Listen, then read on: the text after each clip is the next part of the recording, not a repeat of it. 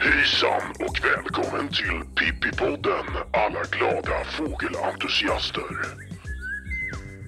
Välkomna till Pippipoddens avsnitt nummer 35. Nu är vi framme i sensommaren år 2020.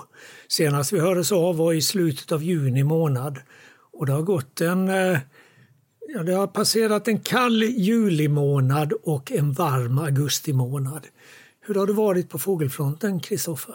Det har ju varit väldigt olika på fågelfronten tycker jag. Eh, jag har ju varit i fjällen en vända. Frida och jag var där i början på juli och det vi reagerade på då var ju att det var väldigt mycket lappsparvar där. Det tyckte jag var roligt. Men annars så var det väl lite problematiskt i fjällen med att det var mycket snö på många håll så att fåglarna avstod från att häcka helt enkelt. Ja, jag hörde faktiskt nu eh, i mitten av augusti om en nykläckt fjällpipare. Så det är ju lite spännande. Alltså då måste ju de ha lagt om kullen, det fjällpiparparet. Ja, det är ju desto märkligare eftersom vi har väl en uppfattning att fjällpipahonorna de lämnar hannen så fort de har lagt sina ägg. Och sen är det hannen som får stå vid spisen och vakta ungarna. Och eh, det brukar ju ske i månadsskiftet juni-juli eller en bit in i juli. Men här måste ju en hona ha varit kvar ända in i augusti alltså. Ja, säkerligen. Men eh, nu börjar det dyka upp dessutom eh, gamla fjällpipare nere i södra Sverige. Det har ju varit några obsar i nordvästra Skåne bland annat. Just vadare tycker jag är en sak som har präglat denna sommaren. Jag har haft eh, två stycken vadarkurser och jag hade en vadarkurs förra sommaren också och då kan man säga att det var en kurs med förhinder för det var väldigt, väldigt lite vadare längs västkusten förra sommaren. Däremot har det varit ganska gott om vadare i år och eh, ser vi sen över till östra kusterna och syd sydkusten i Sverige så har det varit jättemycket vadare. Jag vet bland annat att de har slagit nytt ringmärkningsrekord av kärrsnäppa på Ottenby med närmare 10 000 märkta under den här sensommaren.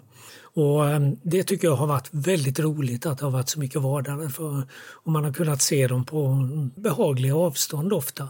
Och det är ju fantastiskt med vadare under sommaren när de fortfarande har sin häckningsdräkt. Och när de kommer, man, man kan liksom fantisera om deras resor uppifrån Höga-Arktis och ner mot eh, stränder kanske i Afrika eller någon annanstans. Det är, det är roligt tycker jag. Ja, jag vet efter jobbet på Jätterön en dag i juli åkte jag och ställde mig på Fågeltornsparkeringen. Och där stod en liten flock med vadare. Det var kustpipare och myrspovar och spovsnäppor och några kustsnäppor i den här flocken. Och det var som att jag inte kunde sluta titta på dem även fast det fanns tusentals andra fåglar runt omkring och gå igenom. Det var så otroligt läckert på något sätt att se de här gamla fåglarna som redan hade flugit så långt och var på väg söderut. De var alltså redan klara med sin häckning. Mm. Nej, men det är, det är fascinerande och de är ju så oerhört vackra helt enkelt de här fåglarna. Och kombinationen av svartvita kustpipare och roströda myrspovar och spovsnäppor och kustnäppor.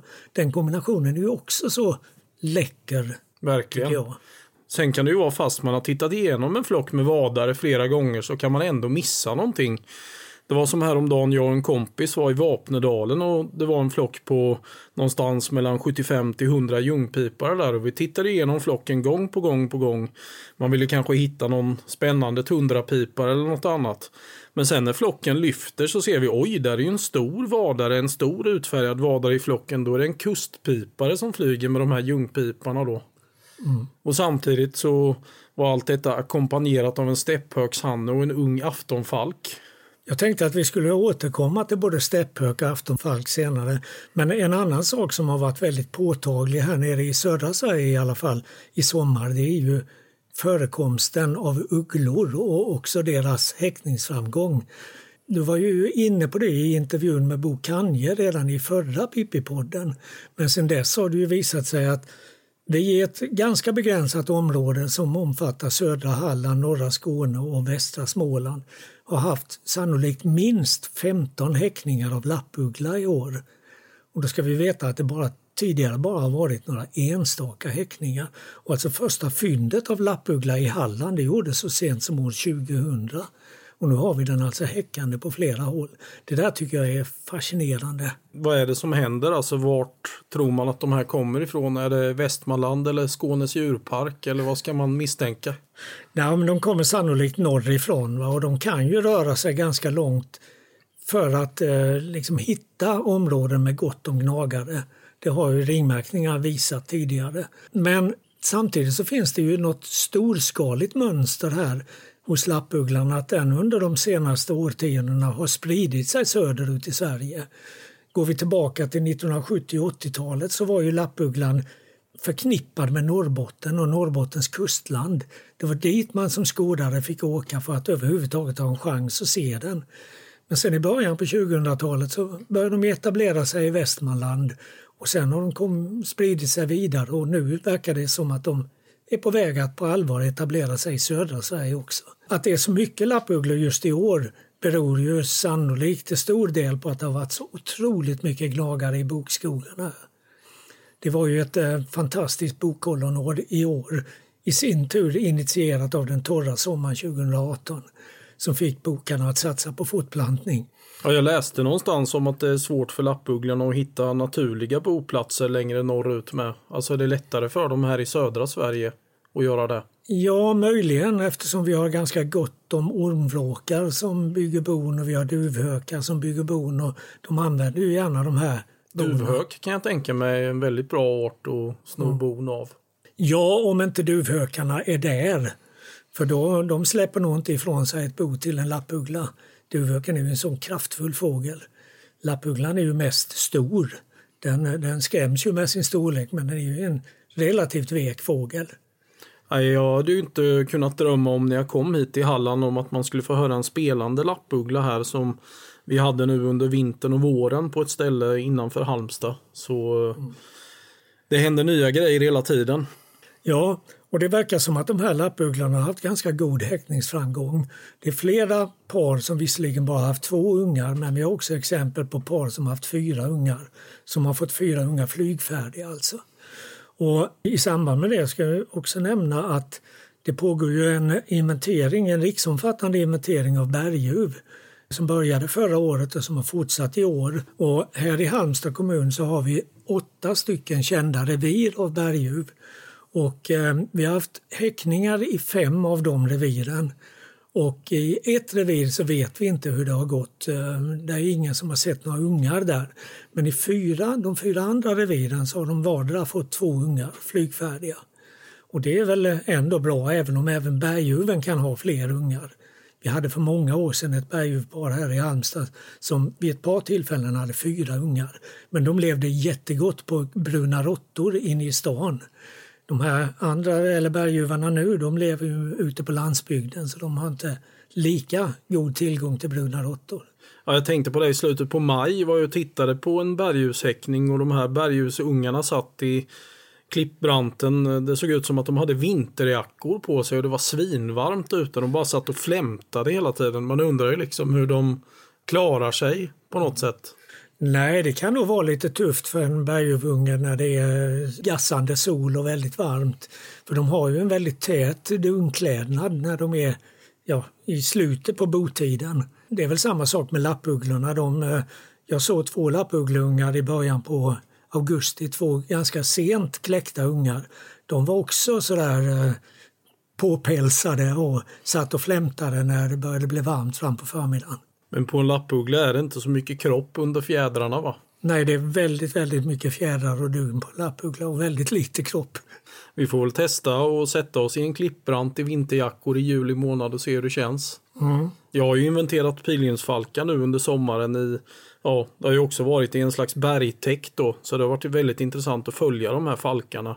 Men just berguv kan ju vara ett hot mot pilgrimsfalken också, mm. även om det går bra för pilgrimsfalkarna nu i Halland och i hela Sverige egentligen. Ja, för många, många år sedan så fick vi exempel på en ganska udda näringskedja någonstans uppe i, om det var i Dalsland tror jag, där man hittade rester av en vitryggig hackspett i ett pilgrimsfalkbo och den pilgrimsfalken blev i sin tur tagen av berguv.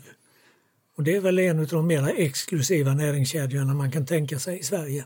Ja, det är lite som att eh, Bruce Springsteen skulle komma och äta upp Mick Jagger som i sin tur blev uppäten av Tom Jones.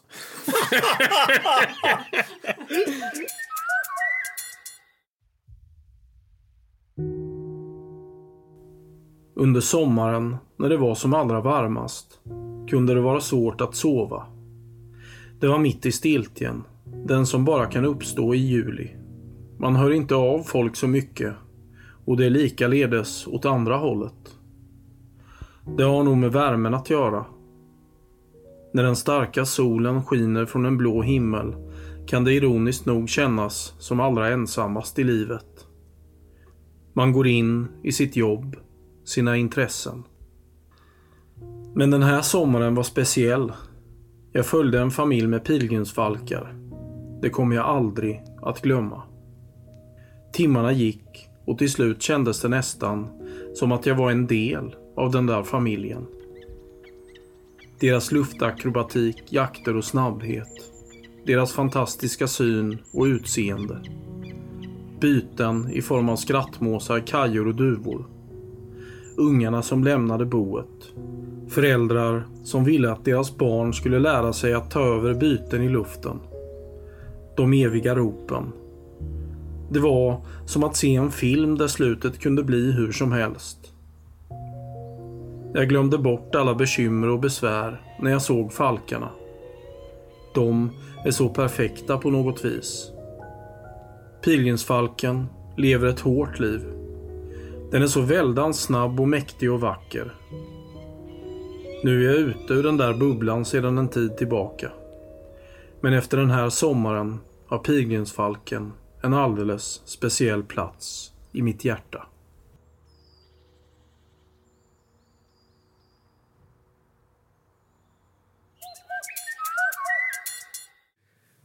Men Kristoffer, tidigare var du inne på det här med stepphök och aftonfalk. Du hade sett båda arterna under en dag. Och Det där är ju någonting som är väldigt roligt alltså att dessa båda arter som för inte alls länge sedan var stora rariteter i Sverige på höstarna nu börjar bli regelbundna. Vad tror du det beror på? Ja, det är så intressant beteende hos många skådare med nu, nu när vi har tittat på den här aftonfalken. Då kan det vara att folk inte ens tittar på den här stepphökshamnen och sådär liksom. Fast de är precis i närheten av varandra. Nej, men det är väl eh, säkert alltså förändringar i eh, den ryska faunan och floran kan jag tänka mig som gör att det dras hit mycket stepphökar. Ja, alltså åtminstone när det gäller stepphök där vi har sett en successiv ökning nu under ett antal år så får man väl tro att eh, det handlar om att den har utvidgat sitt utbredningsområde västerut. Alltså det har ju ja, det har ju häckat i Frankrike också. Ja, och det har häckat eh, nu på senare år. Det har ju häckat regelbundet stepphökar i, i Finland. Bland annat på andra sidan Torne älv, väldigt nära den svenska gränsen alltså.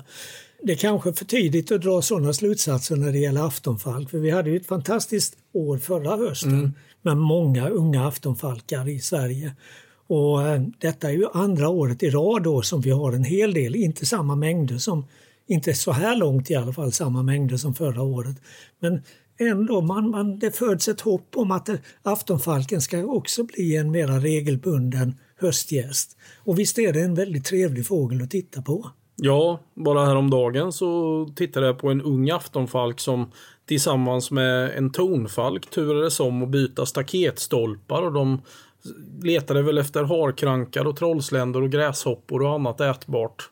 Så det var som att de på något sätt hjälpte varandra att hitta föda, eh, ja. inbillade man sig till slut. Men den här aftonfalken kom ju bara närmare och närmare och närmare till folkets stora jubel så det gick ju att filma och fota den med besked. Och det lustiga var att jag var på samma plats igår kväll och den här aftonfalken var då i och för sig ensam men den visade upp precis samma beteende. Stundtals var den uppe i luften och fångade trollsländor men stundtals så dök den ner på marken och tog gräshoppor eller någonting annat. Och när den hade gjort det så kom den en stolpe närmare längs den här raden med staketstolpar. Till slut satt den ganska nära men då kom det en dum råka och började bråka med den. Och då flög aftonfalken iväg ganska långt bort. Så då blev det inget jubel. Ja, den har ju hållit till precis vid en landningsbana med, vid de här landningsfyrarna eller belysningen eller vad man ska säga. Så när det kommer in ett flygplan drar den ju direkt också tyvärr. Och det där beteendet med orädda aftonfalkar det har ju beskrivits även från andra håll i södra Sverige på sistone. Och man får nästan en känsla av att de här aftonfalkarna är helt ovana vid människor. Eller mm. De är i alla fall väldigt orädda och det, det, är, det är det som gör dem så fascinerande. Sen är de rätt söta med tycker jag. Ja, de är ju. En gullig teckning på något vis. Ja, neråt Ungern och Rumänien och Bulgarien får de ju väldigt fina bilder på aftonfalkar så de verkar ju oskygga. Mm. Men sen är det ju Vissa falkar kan ju te sig så olika som tonfalk till exempel som ofta är långskärtad då. Eh, eller både, kan vara både spetsvingad och trubbigt vingad då. Men en aftonfalk den är liksom man kan inte riktigt säga om den är långskärtad eller kortskärtad när man ser den för den ter sig så olika i olika vinklar. Mm. Jag tittade på den här aftonfalken när den flög runt och jagade igår men hur skulle du vilja beskriva en aftonfalk som flyger? i formen? Jag vet inte, det är på något vis som något mellanting mellan en tonfalk och en lärkfalk. Mm. Lärkfalken är ju så extremt slankvingad och ett kraftpaket. Medan tonfalken är ju mera gänglig i sina rörelser. Och aftonfalken tycker jag ligger någonstans mitt emellan. Men det där är ju väldigt subjektiva uppfattningar. Mm. Men jag vill komma tillbaka till det här att den här aftonfalken ser så söt ut. Det har ju att göra med att falkar rent allmänt har väldigt stora ögon. Stora mörka ögon. De har ingen ljus iris så som hökar har. Och, och, det bidrar ju till att de får ett för oss väldigt tilltalande utseende. De ser snälla och goa ut. Men de är inte så snälla och goa? Nej, det tycker nog inte gräshopporna och våtbitarna och trollsländerna i alla fall. Som de här aftonfalkarna huvudsakligen lever av. När det gäller stepphök så har jag också haft möjlighet att se en stepphökhanne nu de senaste dagarna. Eh, en av dagarna så satt den stilla på en stolpe hela tiden, rörde sig inte ur fläcken. Men en annan dag så var den ute och jagade. Och någonting som jag tycker är väldigt speciellt med stepphökar det är att det, går så snabbt. Alltså vi är ju vana vid från andra kärrhökar brun kärrhök, blåhök och ängshök, att de flyger ganska långsamt, så här, ganska mm. lågt över mm. marken mm. på V-ställda vingar och spanar av ytorna under sig. Men stepphöken den kommer i hög fart alltså. Som en tärna? Ja, och det, det, går undan och plötsligt så ser man bara att de tvärvänder och så dyker de ner och så tar de en ängspipplärka eller kanske en sork i några fall. Jag har sett båda delar under, under senare tid, alltså att de har fångat både ja, vad som jag tror var en ängspipplärka, en liten fågel i alla fall, och en sork. Och att de överhuvudtaget hinner uppfatta de här fåglarna när det går så snabbt alltså under, det, under deras patrullerande är fascinerande. Verkligen.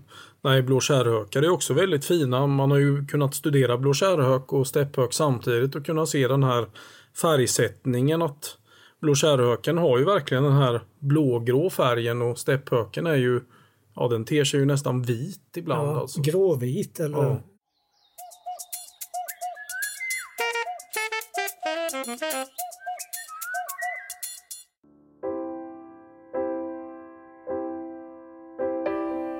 Det är nästan lite märkligt att se en ringtrast på en gräsmatta i ett lägenhetsområde i Halmstad. Bland vresrosor och kaninhål i april samtidigt som regnet får marken att dofta jord och lera och det spelas dansbandsmusik och syrisk pop från alla väderstreck. Det är häftigt att se en ringtrast i dess rätta häckningsmiljö. Vad som blir ännu mer surrealistiskt är att det skulle kunna vara samma ringtrast som passerade här under den ovan nämnda aprildagen då den var på genomresa hos mig i Halmstad. I juli möttes vi kanske igen på Mittokläppen i Härjedalen och då kunde ringtrasten konstatera att den bodde i paradiset. Till skillnad från mig som bodde vid ett snabbmatshak med flottiga dagmaskar.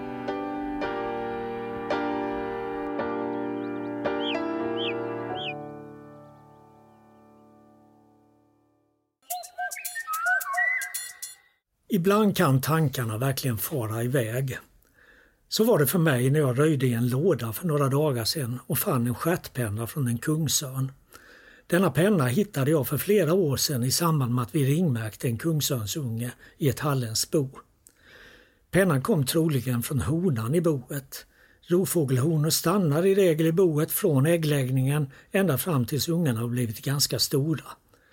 Och I samband med detta så kan de passa på att rugga lite mer intensivt än vad som är fallet under resten av året då de oftast bara ruggar en eller två pennor åt gången. Och när jag satt där med fjädern i min hand kom jag att tänka på de fjäderskrudar som vi hade när vi som barn lekte indianer och vita ute i skogen. Då, på 1960-talet, gick det många filmer på detta tema på biograferna och på tv sändes mycket populära serier, bland annat om bröderna Cartwright på gården Ponderosa. Snart sagt alltid skildrades indianerna, det vill säga den amerikanska ursprungsbefolkningen, i de här filmerna som ganska primitiva vildar, ofta iförda fjäderskrudar. Men det var faktiskt långt ifrån alla stammar som överhuvudtaget använde fjädrar på detta sätt, utan främst de som levde på prärierna i de centrala delarna av kontinenten, det som idag utgörs av gränstrakterna mellan USA och Kanada. Dessa stammar brukar benämnas som Öst-Dakota, Väst-Dakota och Lakota eller som en samlande benämning Sioux. För de här stammarna så hade fjädrarna symbolisk innebörd och de gavs åt krigare som haft stor betydelse för stammen, till exempel genom att visat mod i strid. Och de flesta krigarna fick under sin livstid endast ett begränsat antal fjädrar. Men några med stor betydelse för stammen kunde efterhand sätta ihop dessa utmärkelser till en stor fjäderskrud. Men denna skrud den bars endast under religiösa ceremonier eller när man drog ut i strid mot en annan stam. Rötterna till den här användningen av fjädrar finns i zookulturens religiösa värld, där allt i naturen ansågs ha en själ. Men fjädern följde också de egenskaper som fågeln hade. Och störst betydelse hade därför fjädrar från kungsörn, som betraktades som den starkaste av alla fåglar. Däremot verkar fjädrar av vithövdad havsörn ha varit mycket ovanliga i de här sammanhangen. Och det kan ju kännas lite märkligt eftersom denna art redan på 1700-talet utsågs till USAs nationalfågel. Men med tanke på att indianstammarna värderade fåglarnas styrka är det kanske inte så konstigt att den potenta jägaren kungsörnen värderades högre än havsörnen som i betydligt större grad är en asätare. Och apropå nationalfågel, det var inte utan debatt som den vithövdade havsörnen blev just detta i USA. Benjamin Franklin, som kan säga var en av nationens grundare, lär ha varit starkt emot. Istället förordade han att vildkalkonen skulle bli den unga statens symbol. Vildkalkonen är både en ståtlig och mycket, mycket stark fågel som även skulle kunna ge människor ett rejält kokstryk faktiskt. Men med tanke på den betydelse som begreppet kalkon har fått på senare år så hade det med dagens politiska ledning i USA kanske inte varit fel om Benjamin Franklin lyckats. Landet har ju en president som gott kan benämnas kalkonpresident. Vi sitter här i solen efter att ha avslutat en helgkurs som Lotta Berg från BirdLife Sverige har hållit i. Den har handlat om eh, provtagning på fåglar, sjukdomar hos fåglar och hur man hanterar fåglar i största allmänhet. Och jag pratar med Moa Pettersson som har varit min kurskamrat den här helgen. Hon är ju universalbiolog och håller på med i princip allting. Har du lärt dig något nytt på kursen? Ja, men absolut. Det har varit en väldigt givande helg och det har ju varit väldigt mycket. Vi har ju varit här i egenskap att vi, vi sysslar med ringmärkning och de har träffat massa olika personer från olika stationer och jag tror att det är viktigt det mötet att liksom lära av varandras erfarenheter och, och faktiskt liksom stöta och blöta lite sådana frågor. Det har vi gjort mycket etik i den här kursen och det, det har nog varit nyttigt även för de liksom mest luttrade. Ja, man har ju verkligen lärt sig mycket av att diskutera med folk som har hållit på i många år dessutom. Vad tänker du att du ska använda din nya kunskap till? Vi har ju fått en slags examination. Vad har den inneburit? Ja, men det, jag tror att jag kan ha mycket nytta av den genom livet och, och nu närmast till hands ligger väl att eh, det här taigasångarprojektet som flera fågelstationer är med på. För man har ju sett att liksom, taigasångarna har ökat mängden fynd man gör i Sverige år för år. Och då är flera stationer med och vi ska göra satsa på att märka upp eh, tigersånger helt enkelt. Och både du och jag märker ju nere i Grötvik och då hoppas vi väl att Grötvik helt enkelt kan, kan delta i det här projektet. Ja, vad är det man eh, tänker att man ska göra med de här taigasångarna för att ta reda på mer? Alltså vart de flyttar och så vidare. Ja, men det handlar väl en del, alltså, dels är det ju liksom, vad ska vi kalla traditionell ringmärkning, att vi, vi märker upp dem, vi, vi tar alla mått som man traditionellt gör. Men det kanske också är att kolla lite grann på att man kan analysera fjäderdräkten lite grann om, om isotoper, att var, var är den här fågeln född någonstans? Precis, taigasångaren har ju verkligen förflyttat sin eh, population västerut och fynd görs ju tidigare och tidigare i Sverige varje år. Redan i augusti finns det ju flera fynd nu. Men för att återkomma till dig då. Du är även intresserad av att samla löss på fåglar. Ja, eh, det var ju lite roligt när jag hade en eh, liten genomgång och presenterade oss och eh, varför vi går den här kursen. Och då är det ju så att jag är i huvudsak entomolog, alltså sysslar med insekter. Så att dels var jag väl här av Taggasångarprojektet men också för att jag vill väl bygga någon liten brygga där mellan entomologerna och fågelstationerna. Att hur kan vi jobba kring eh, till exempel luss och lusflugor och andra sådana insekter man hittar på fåglar. Vad är det man ska ta reda på där genom att analysera de här lössen? Ja, men där är det, ju jätte, det finns ju väldigt många arter som är världsspecifika så att man hittar bara den här arten av lus på den här arten av fågel till exempel. Och, eh, där har ju Daniel Gustafsson gjort ett fantastiskt arbete genom att utforska den, den svenska lusfaunan men också jobba internationellt. Men och där tror jag vi kan se, fåglar flyttar ju. Eh, det är ju liksom inte obekant. Och de här små djuren som lever på dem kommer ju också flytta med dem. Och vad, vad får det för påverkan? Det är ju intressant. Verkligen. Eh, alltså ringmärkning i sig, är det någonting man behöver göra på fåglar överhuvudtaget tycker du? Ja, men det är, en lång fin tradition kan man säga och det har ju betytt, man har fått ut mycket data och vi diskuterade det här lite grann att det har ju både rört sig om kanske grundforskning, att var tar de här fåglarna vägen, eh, att man får reda på åldersrekord och så vidare. Men vi har ju också den här standardiserade märkningen som man genomför på bland annat Ottenby. Och då, när du gör den här märkningen på samma sätt år efter år så kan du också uppskatta hur det går för populationerna till exempel. Hur mycket ungfåglar kommer det? Hur, hur väl har häckningarna gått? Precis, det är ett argument man ofta glömmer bort. Just hur det går för populationerna. Och sen utvecklas ju ringmärkningen hela tiden. Det kommer ju GPS-sändare och satellitsändare och geologgers med mera. Så eh, det känns som att det blir mer och mer teknik kring det hela med märkningen. Är det någonting som är bra eller dåligt tycker du? Ja, men det finns väl eh, två sidor på myntet där. Att, att det är bra att vi kan få ut ännu mer data. Sen, vi ska inte liksom pracka på fåglarna allt för mycket krimskrams så att det liksom påverkar dem negativt. Och det, det tyckte jag vi hade väldigt givande diskussioner kring under den här helgen.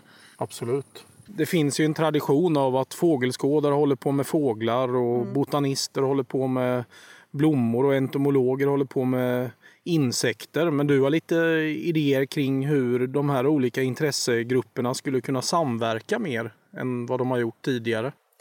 Ja, men jag tror att vi har mycket att lära av varandra och ha nytta av varandra. Eh, så exempelvis det här jag pratar med att om man kan få personer som är intresserade av det här med eh, lust till exempel eller olika insekter som är kopplade till olika fåglar och koppla ihop dem med personer på ringmärkningsstationer eller fågelstationer. Men också till exempel, vi befinner oss på jätteröd nu. Och när man står här vid panoramafönstret och tittar ut så ser man väldigt mycket av en gulblommande växt som heter kotula.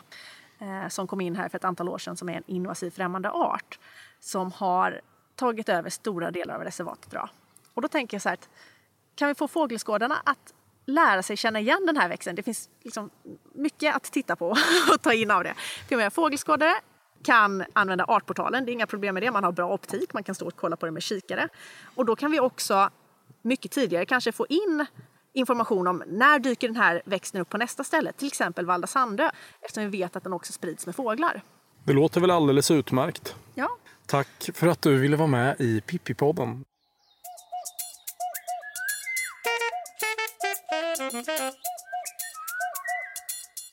Ja, som vi redan har varit inne på så innebär sommarens fågelskådning för mig i mycket hög grad skådande av vadare. Denna grupp är fascinerande på många vis, inte minst när det gäller flyttningsmönster. Dessutom så är ju som sagt vadare väldigt, väldigt vackra. Här i Sverige ser vi arktiska vadare nästan enbart under flyttningen och främst då under sydflyttningen på sommaren. Men så nära som i Nordsjön finns betydande mängder av övervintrande arktiska vadare, bland annat kustpipare och myrsbovar. Men inte bara det. Det finns också en hel del översomrande vadare, alltså fåglar som av någon anledning inte flyttar norrut till häckningsplatserna. Tidigare i somras lades det upp ett par bilder i en grupp på Facebook som visade en mycket stor flock med kustsnäppor. Nästan alla var grå, alltså i ungfågel eller vinterdräkt. Men det fanns också en liten andel roströda fåglar i sommardräkt. Bilderna var tagna på Brittiska öarna mitt i sommaren och visade alltså fåglar som stannat i vinterkvarteret och inte flyttat iväg upp till häckningsplatserna i norr. Det här är ju i och för sig ingen nyhet. Det har länge varit känt att delar eller hela årsklasser av vissa fågelarter stannar i vinterkvarteren tills de blivit könsmogna. Det gäller till exempel storkar, tärnor och vissa vårdare som sagt. En tid efter det att jag hade sett den här bilden så dök det upp en artikel i Journal of Avian Biology som gav mer ljus på just detta. En grupp forskare hade studerat översomrande kustsnäppor i Argentina. I den här studien räknade forskarna hur stor andel av de översomrande fåglarna som utgjordes av ettåriga respektive adulta. Man tittade också på vingpennornas kondition, fåglarnas fysiologiska status och deras belastning av olika parasiter. Det visade sig, inte oväntat, att en majoritet av översomrarna var just ettåriga, men att så mycket som 43 procent utgjordes av adulta fåglar. Det var också en viss övervikt av hannar i de här grupperna. Nästan alla ettåringar uppvisade en ofullständig ruggning av vingpennor och några var i aktiv ruggning med växande pennor. Detta visar enligt forskarna att vingpennornas kvalitet är en mycket viktig faktor när en viss fågel ska avgöra om den ska flytta norrut eller stanna kvar i vinterkvarteret det första levnadsåret. Hos adulta fåglar hittade man inga individer med ofullständig ruggning av vingpennor. Istället hade de översomrande adulta individerna låga fettnivåer och eller en ofullständig ruggning av kroppsfjädrar till sommardräkt. Alltså de var grå istället för roströda. Däremot så hittade forskarna inga bevis på att de översomrande adulta fåglarna hade ett försvagat immunsystem, stora mängder blodparasiter eller höga stressnivåer. Något som åtminstone i teorin skulle kunna förklara varför de stannat kvar. Det verkar alltså istället främst handla om att de inte lyckats lägga på sig tillräckligt med fett för att klara den långa flyttningen norrut. I Påarp söder om Halmstad, där högarktiska kustsnäppor, kustpipare och myrsbovar möter halländska småtärnor och gravänder i maj. Där långväga strandskator stannar upp på resan till Vita havet och pratar med storspoar som är på väg till norra Finland. Bland stenar i augusti vilar tofsvipor, ljungpipor och brushanar i väntan på den långa flytten söderut. I viken rastar kaspiska trutar och svarthuvade måsar i september. Där pilgrimsfalkar slår skrattmåsar i luften och måsliken ligger urätna på skäret i den hårda oktobervinden. Där tiotusentals prutgäss och vitkindade gäss flyger förbi i maj. Där silvertärnor och dvärgmåsar turas om att byta plats i de långa tågen av fåglar som flyger över Laholmsbukten om våren.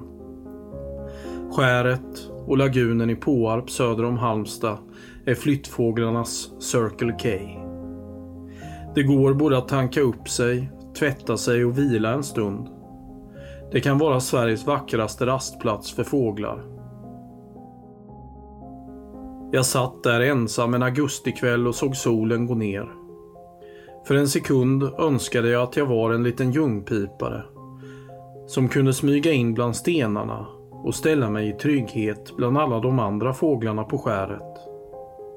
Jag tror att min morgondag då hade blivit den mest givande dagen någonsin.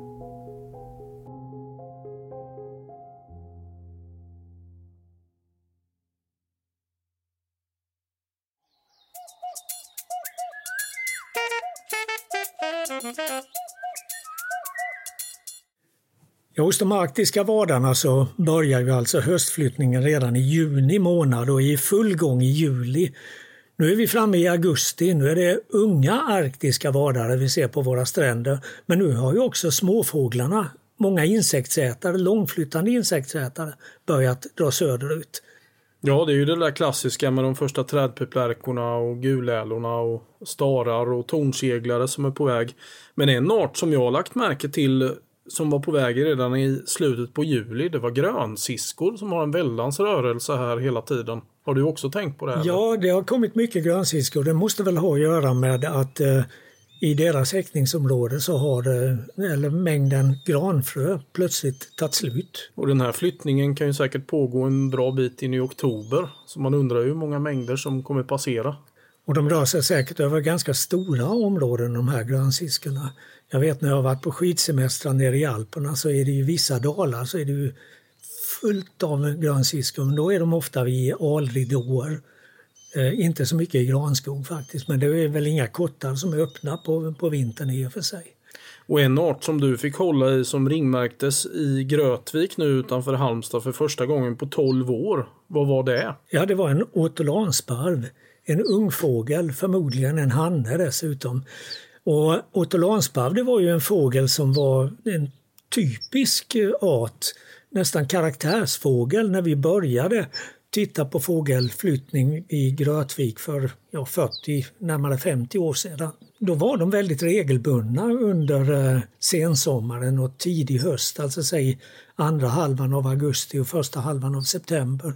Och jag minns också när jag som tonåring var nere i Falsterbo och tältade en vecka på sensommaren att när vi gick hem på kvällarna, vi var ju ofta ute på diskotek eller på barer och annat, och när vi gick hem i mörkret på kvällarna så hörde man hela tiden ortolansparvar som lockade från, från skyn. Mm. Och det där har ju blivit en, eh, någonting som har varit väldigt ovanligt under senare år. Ja, jag kom ju till Halmstad 2003 och fram till kanske 2010-11 där någonstans så tyckte jag att det var hyfsat regelbundet. Det minskade ju hela tiden. Alltså man hade under andra halvan av augusti till första septemberveckan.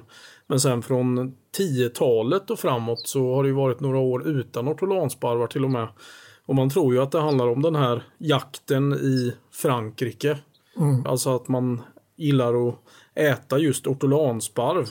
Det finns ju massa andra sparvar, kan de inte äta dem också? Men ortolansparven smakar tydligen väldigt speciellt. Va? Och de har ju också ett ett system där de fångar de levande och sen göder de dem mm. Eh, så att de är riktigt smällfeta innan de dödas. Så de dödas ju på ett speciellt sätt också genom att man helt enkelt stoppar ner den levande fågeln i armagnac och dränker den i sprit alltså. Ja, den numera framlidne presidenten Mitterrand, han gillade ju att käka sådana där. Ja, han lär ha beställt eh, eh ortolansparvar till en av sina sista måltider när han verkligen kände att nu är, nu är inte bara dagarna utan även timmarna räknade. Så var det en, en stor måltid som man intog det och det, där lär det ha ingått ortolansparv. Och det är inte många år sedan som en, en samling franska superkockar skrev till regeringen och begärde att man skulle göra ett kort undantag från eh, fridlysningen. Ortolansparven har varit fridlyst i, i Frankrike sedan ungefär vid millennieskiftet. Och de här kockarna de menade att under en viss kort period så borde man få fånga dem för att den är en sån kulinarisk höjdare i Frankrike.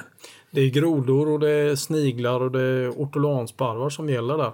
Men alltså det här med biotopförstöring, eh, hur mycket påverkar det eller är det eh, mest jakt? Nej, biotopförändringar har säkert betytt jättemycket i Sverige. Vi har inte mycket vårsådda åkrar till exempel. Ortolansparvarna vill ju gärna gå på bar jord när de kommer eh, på eh, våren, ganska sent, alltså i maj månad anländer de. Och då vill de att det ska vara bar jord och det, det finns ju inte i samma utsträckning idag som tidigare. Man har också kunnat se att ortolansparvar gärna etablerar sig på brända områden där det också blir bar jord eller på stora hyggen. Alldeles speciellt alltså på hyggen som man har markberett och där jord har kommit i dagen alltså. Det, det verkar de trivas med. Där hittar de den mat som de, de insekter som de föredrar. Ja, jag läste någonstans att de har etablerat sig mer och mer på hyggen långt upp i norr och så i biotoper man inte har sett tidigare. Nej, det verkar vara den eh, föredragna biotopen i norra Sverige numera. Det väldigt, verkar vara en väldigt liten andel av de svenska ortolansparvarna som häckar i jordbruksmark. Och när det gäller ortolansparv så ska man ju veta att så sent som när jag började skåda fågel på allvar, alltså tidigt 1960-tal, då fanns det ortolansparvar som häckade ända här nere i södra Sverige. Jag vet vi var en gång och tittade efter det, nu såg vi inga, men vi tittade efter det på en plats utanför Falkenberg där det fanns en känd häckningsplats, då säg 1965. Mm. Men, men vid den tiden så såg vi ju väldigt regelbundet ortolansparvar på vårsträck här också. Ofta rastande på bara åkrar tillsammans med sånglärkor och lite annat. Vi får väl hoppas att vi ser en vändning här nu då att eh, jakten har minskat i Frankrike och att man ser fler och fler ortolansparvar. Ja, arten är ju alltså fridlyst i Frankrike sedan cirka 20 år. Men trots det så har ju jakten pågått i ganska stor omfattning ända fram till nu. Men nu verkar det som att man har fått ett, något av ett genombrott eh, när det gäller skyddet av otolansparv. Och eh, det, det, här har ju också stärkts för att de franska jägarna och kockarna de har ju hävdat att de jagar på ett, ett stabilt ryskt bestånd så, som eh, liksom skulle klara den här jakten. Men det är faktiskt en grupp franska flyttfågelforskare som med hjälp av eh, olika analyser har kunnat visa att det är just det skandinaviska eller fennoskandiska beståndet som de har jagat på. Det är olika populationer som flyttar till olika ja. platser dessutom. Ja, alltså ortolansparvarna som finns här i, i Skandinavien och i Finland, de flyttar väster om Medelhavet och väster om Sahara ner till sina vinterkvarter. Medan de ryska och polska ortolansparvarna flyttar öster om Medelhavet och öster om Sahara ner till sina vinterkvarter. Våra övervintrar i Guinea och angränsande länder i Västafrika medan de här östliga ortolansparvarna de finns i Kenya och angränsande länder. Ganska långt bort alltså. Sen är det ju mycket tack vare franska aktivister som har hjälpt till att släppa ut ortolansparvar. Det finns ju något tragikomiskt klipp där på Youtube om någon eh, fransman som springer ut i kalsonger och slår, mot, och slår med en spade mot de här aktivisterna när de har släppt ut hans infångade ortolansparvar. Ja, det var, var väl till och med en, om han var vice ordförande eller i alla fall styrelseledamot i den franska fågelskyddsorganisationen som heter LPO som var den som släppte ut de här ortolansparvarna. Och då kom, då kom den här bonden, jägaren, rusande i kalsingarna och med en hacka i högsta hugg. Eh, fascinerande. På tal om det, vi har ju lite kurser på gång. Ja, vi ska försöka vidareutveckla det här med Pippi-podden. Nu har vi hållit på att prata i eh, poddar i drygt tre år. Samtidigt så har jag på, i andra sammanhang haft fågelkurser nu de senaste åren och nu tänkte vi slå samman det här och ha helgkurser med början i höst. Jo, men vi har ju tänkt köra en höstkurs nu 9 till 11 oktober. Vad ska den gå ut på? Ja, den ska ju handla om fågelflyttning och höstfåglar. Kulmen av höststräcket är väl i och för sig precis passerat, men det kan ju fortfarande vara väldigt mycket bofinka, bergfinka, mycket rovfåglar, mycket duvor i rörelse vid den tiden. Och här längs Hallandskusten så finns det ju alltid fåglar att titta på. Det gör ju det. Så eh, vi har ju tänkt att vi ska ha ett eh, Halmstad gårdshotell som ligger i Söndrum utanför Halmstad som bas men att vi sen ska bedriva det mesta av kursen bortsett från en, ett inledande föredrag så ska vi vara ute i fält hela tiden. Och du har testbott på det här gårdshotellet också. Hur var det? Det är väldigt, väldigt charmigt och fina rum och det ligger fantastiskt fint alltså med eh, närhet till både en eh, ganska rik skog, Hallägraskogen där det är sommartid, ofta finns sommargylling och det är också nära till eh, Trottabergs våtmark som eh, hyser en hel del kul fåglar från och till. Vapnedalen inte minst. Och Vapnedalen ligger också nära där det nu vid denna tiden då figurerar både stepphök och aftonfalk. Och väldigt nära till Grötvik med som är en fenomenal småfågelsträckslokal på hösten. Så vi hoppas ju att det, den här helgen ska råda ostvindar och att det ska bli en stark koncentration av småfåglar längs kusten. Skulle det inte bli det så finns det ju så väldigt mycket annat att, att titta på. Till höstfåglar och fågelflyttning måste man ju också räkna alla havsfåglarna som passerar här när det blåser. De är ju verkligen havets vagabonder som rör sig över enorma avstånd. Det, så. Så eh, det finns, finns alltid saker att titta på och saker att prata om. Halland är ett landskap med väldigt hög lägstanivå när det gäller fåglar. Och det är korta sträckor överallt. Man kör rakt fram och svänger vänster eller höger så är man framme. Det är väldigt smidigt. Ja, vi behöver alltså inte lägga mycket tid i på att transportera oss utan vi har nära till fågellokalerna hela tiden. Sedan ska vi också ha en eh, vinterkurs har vi tänkt som ska handla om eh, änder och rovfåglar längs Hallandskusten. Och den ligger i mitten på januari från den 15 till den 17 januari. Och vi kommer säkert att återkomma med fler kurstillfällen längre fram men det är så här långt vi har planerat det. Och eh, anmäler sig gör man till pippipodden gmail.com och kostnaden har vi ju tänkt eh, cirka 4600 kronor. Och i det priset så ingår då eh, alltså all mat, boende, transporter och så vidare. Sen återstår det att se hur det, här med viruset utvecklar sig. Om det fortfarande är restriktioner när eh, de här kurserna ska äga rum så måste vi kanske åka i enskilda bilar. Men annars är det ju tänkt att vi ska transportera oss i minibussar.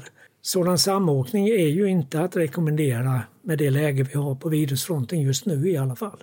Och vi tänker oss ungefär max 12 deltagare per eh, kurstillfälle. Och även på vintern bor man då på Halmstad Gårdshotell. Vi lägger upp en annons på Facebook också så ni kan titta närmare.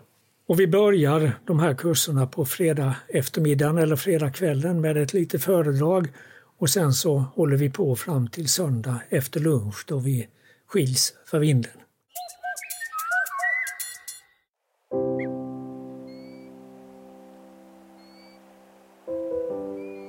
Du, fjällabb, hade upplevt isande vindar i norr och den varma sommarbrisen längs Afrikas kust. Du hade flugit tusentals mil över hav och land. En sommardag möttes vi när du stod och ryttlade över oss på fjället. Vi hade väntat på dig. För det var lite som att vi gick omkring i en kuliss som bara behövde en huvudrollsinnehavare för att sätta den där sista pricken över iet på upplevelsen. Sedan flög du iväg, vidare över vidderna, som om ingenting hade hänt. Det var vindstilla och tyst. Inom mig kände jag den där värmen som bara går att känna vid ett sånt tillfälle.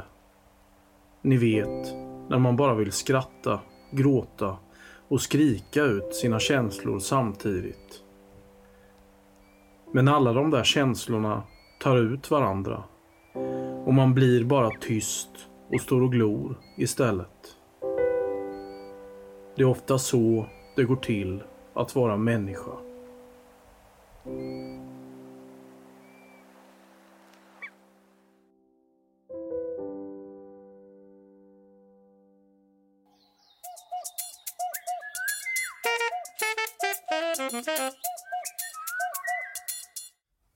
Ja, nu börjar tiden rinna ut för oss här i denna den 35 eller det 35 avsnittet av Pippi-podden.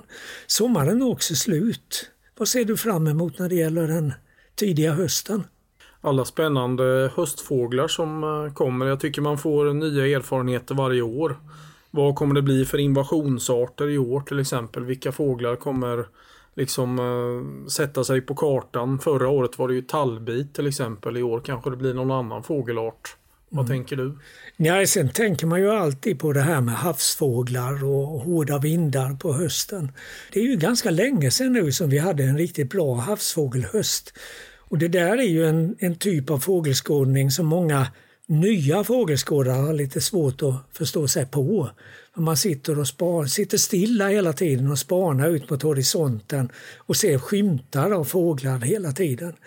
Men för oss som en gång har blivit bitna av det här så är det eller så hör ju denna typen av fågelskådning till det kanske allra häftigaste man kan uppleva. Ja, det är väl för att den har alla delar av skådningen. Allt från njutning till frustration till ja, att det är så fantastiskt allting. Ja, sen är det så häftigt också för att man kan ju säga att vi, under de här dagarna med hård blåst på västkusten så möts stora delar av världen här. Mm. Vi ser gråliror som kommer nerifrån eldslandet i Sydatlanten samtidigt som vi ser tärnmåsar som förmodligen kommer från Kanada och bredstjärtade labbar från Sibirien tillsammans med vanliga kustlabbar som kommer från Östersjön och kanske fjällabbar som kommer från den svenska fjällvärlden. Ja, det, det, är så, det är så häftigt med den här blandningen av fåglar och, och det är så lätt att gripas av eh, någon, någon sorts fantasi där och följa med fåglarna i tankarna i alla fall. Verkligen. De är här och turistar hos oss och vi har möjlighet att titta på dem. Ja, ja men det, är, det är verkligen fascinerande. Och, och bland de här fåglarna så finns det ju också arter som verkligen förmår att utnyttja elementen på ett sånt fantastiskt sätt. Alltså gråliran är ju extrem på det viset. Det var ju för några år sedan som vi kunde följa en grålira som flög i sidvind mm. från Hönö ner till Båstad med en genomsnittshastighet på över 70 km i timmen. Och det var ingen skådare som såg den ta ett vingslag. Utan den utnyttjade bara vinden hela tiden till att förflytta sig så här snabbt. Det är, det är, det är musik. Det är, det, är, det är den bästa musiken man kan tänka sig. I alla det, fall i visualiserad form. Det är framförallt inte riktigt klokt. Det är inte riktigt klokt, men det är väldigt härligt.